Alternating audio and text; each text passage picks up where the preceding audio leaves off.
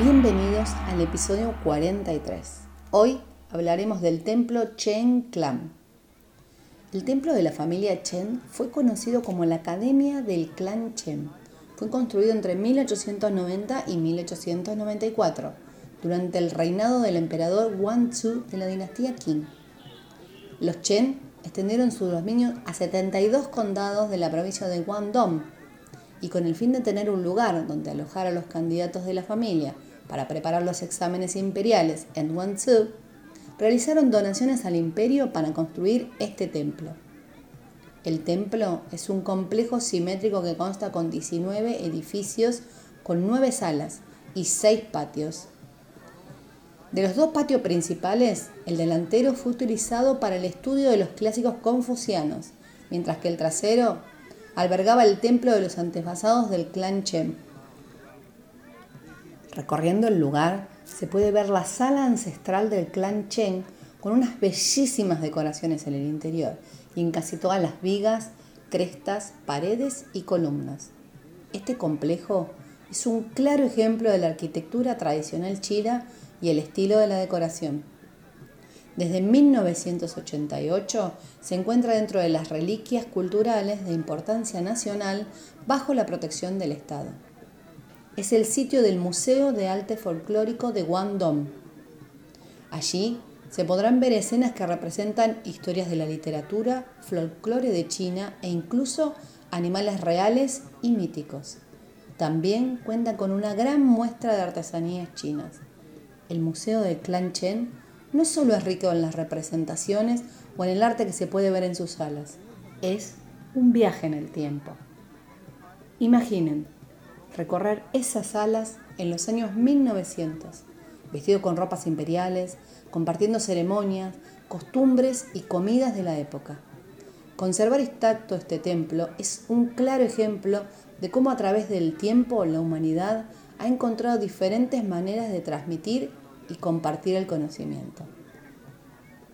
Alrededor del mundo tenemos museos, bibliotecas o templos que hoy son un espacio abierto a la humanidad, donde el pasado, con su sabiduría, quedó plasmado y su conocimiento llega al presente con el silencio de cada obra, artesanía, representación o muestra que uno puede ver. El pasado toma vida en estos espacios, nos conecta con el saber más antiguo, nos abre la puerta a entender de dónde venimos, cómo se vivía y cómo era el entorno en el que estaban. La maravilla de nuestros antepasados puede verse en diferentes formas, en diferentes lugares y con diferentes saber. Si paseamos por el Louvre en Francia, podemos ver el arte en su esplendor, pinturas y esculturas de los geniales artistas que nos legó la historia. El Louvre cuenta con un autoguía de nueve idiomas diferentes y cuentan los que saben que hay que ir más de una vez para recorrerlo completo. Por acá, en nuestras tierras, tenemos el magnífico Museo de La Plata, que cuenta con colecciones de antropología, botánica, geología y paleontología, entre otras. También tenemos el Museo Paleontológico Egidio Feruglio, conocido como MEF, donde la exhibición nos lleva a viajar al pasado, comenzando en los primeros paleohombres y retrocediendo millones de años hasta llegar al Big Bang. La muestra utiliza el recurso de caja negra para recrear ambientes del pasado, exhibir fósiles, curiosidades, escenografías y réplicas originales.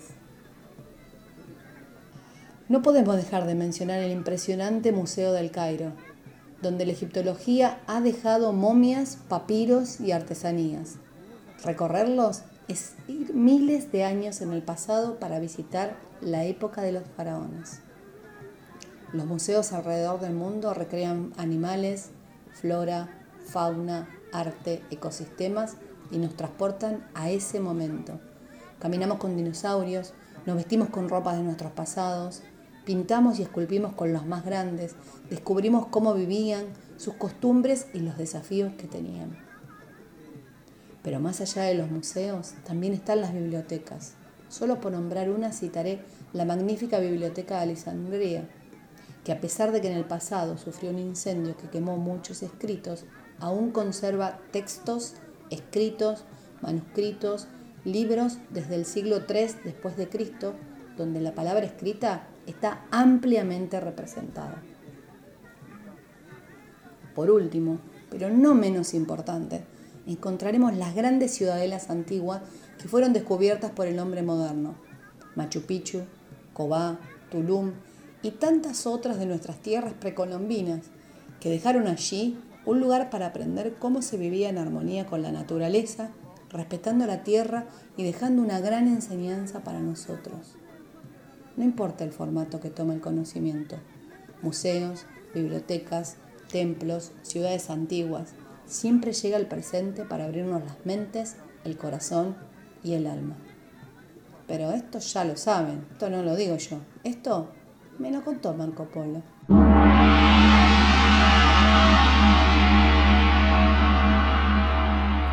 ¿Qué tal Karina? ¿Qué tal a nuestros oyentes? Qué fantástica esta historia y este recorrido por los museos y por esa oportunidad de aprender de un modo distinto, ¿no? Y, y tan, tan interesante esto uno está como muy acostumbrado cuando se va haciendo más grande de aprender desde un lugar más teórico, más de leer, más de ver videos o de, o de estar sentado en un aula. Y la experiencia de aprendizaje, esto que hablamos tantas veces cuando diseñamos los cursos, la experiencia de aprendizaje de ver las cosas ahí en, en vivo, eh, incluso esto de las realidades virtuales, de, poder visitar, este, como, cuenta Karina, poder visitar el lugar donde ocurrían las cosas, produce un impacto tan grande en, en, lo que queda fijado desde la emoción, ¿no? Desde, uy, mirá cómo era donde se sentaba tal o cómo era la ventana por el que miraba tal. Me acuerdo cuando, cuando era chica que se hacían mucho estas excursiones a los museos, la verdad que no sé si se siguen haciendo. Eh, y recuerdo el Museo de Ciencias Naturales de La Plata, que es algo bellísimo, bellísimo. El edificio en sí tiene todo un sistema de, que es este, espiralado para, para reforzar la idea de la evolución, una cosa hermosa. Y recuerdo haber visto ahí una, una, un esqueleto de una ballena colgado de un techo, que no sé si seguirá estando. Y me quedé tan impresionada porque era poder ver el tamaño de esa ballena que yo que era chiquita, fue una cosa como, ¡ah! Yo creo que, eso es lo que tienen los museos, producen el efecto, ¡ah! También lo que pasa con, con los museos de arte, ¿no? El museo acá de arte... En, los de arte decorativo, los de bellas artes, el poder ver las esculturas ahí al lado, ¿no? Incluso como decía algún profesor mío, las esculturas son para tocarla, lo que pasa es que no nos dejan, pero deberíamos poder. Y esa experiencia de estar al lado, ¿no? De poder percibir el espesor de la pincelada, la textura de la, de la, de la escultura, o de poder hacer también esto de, de, estar inmerso en, en, una realidad distinta, ¿no?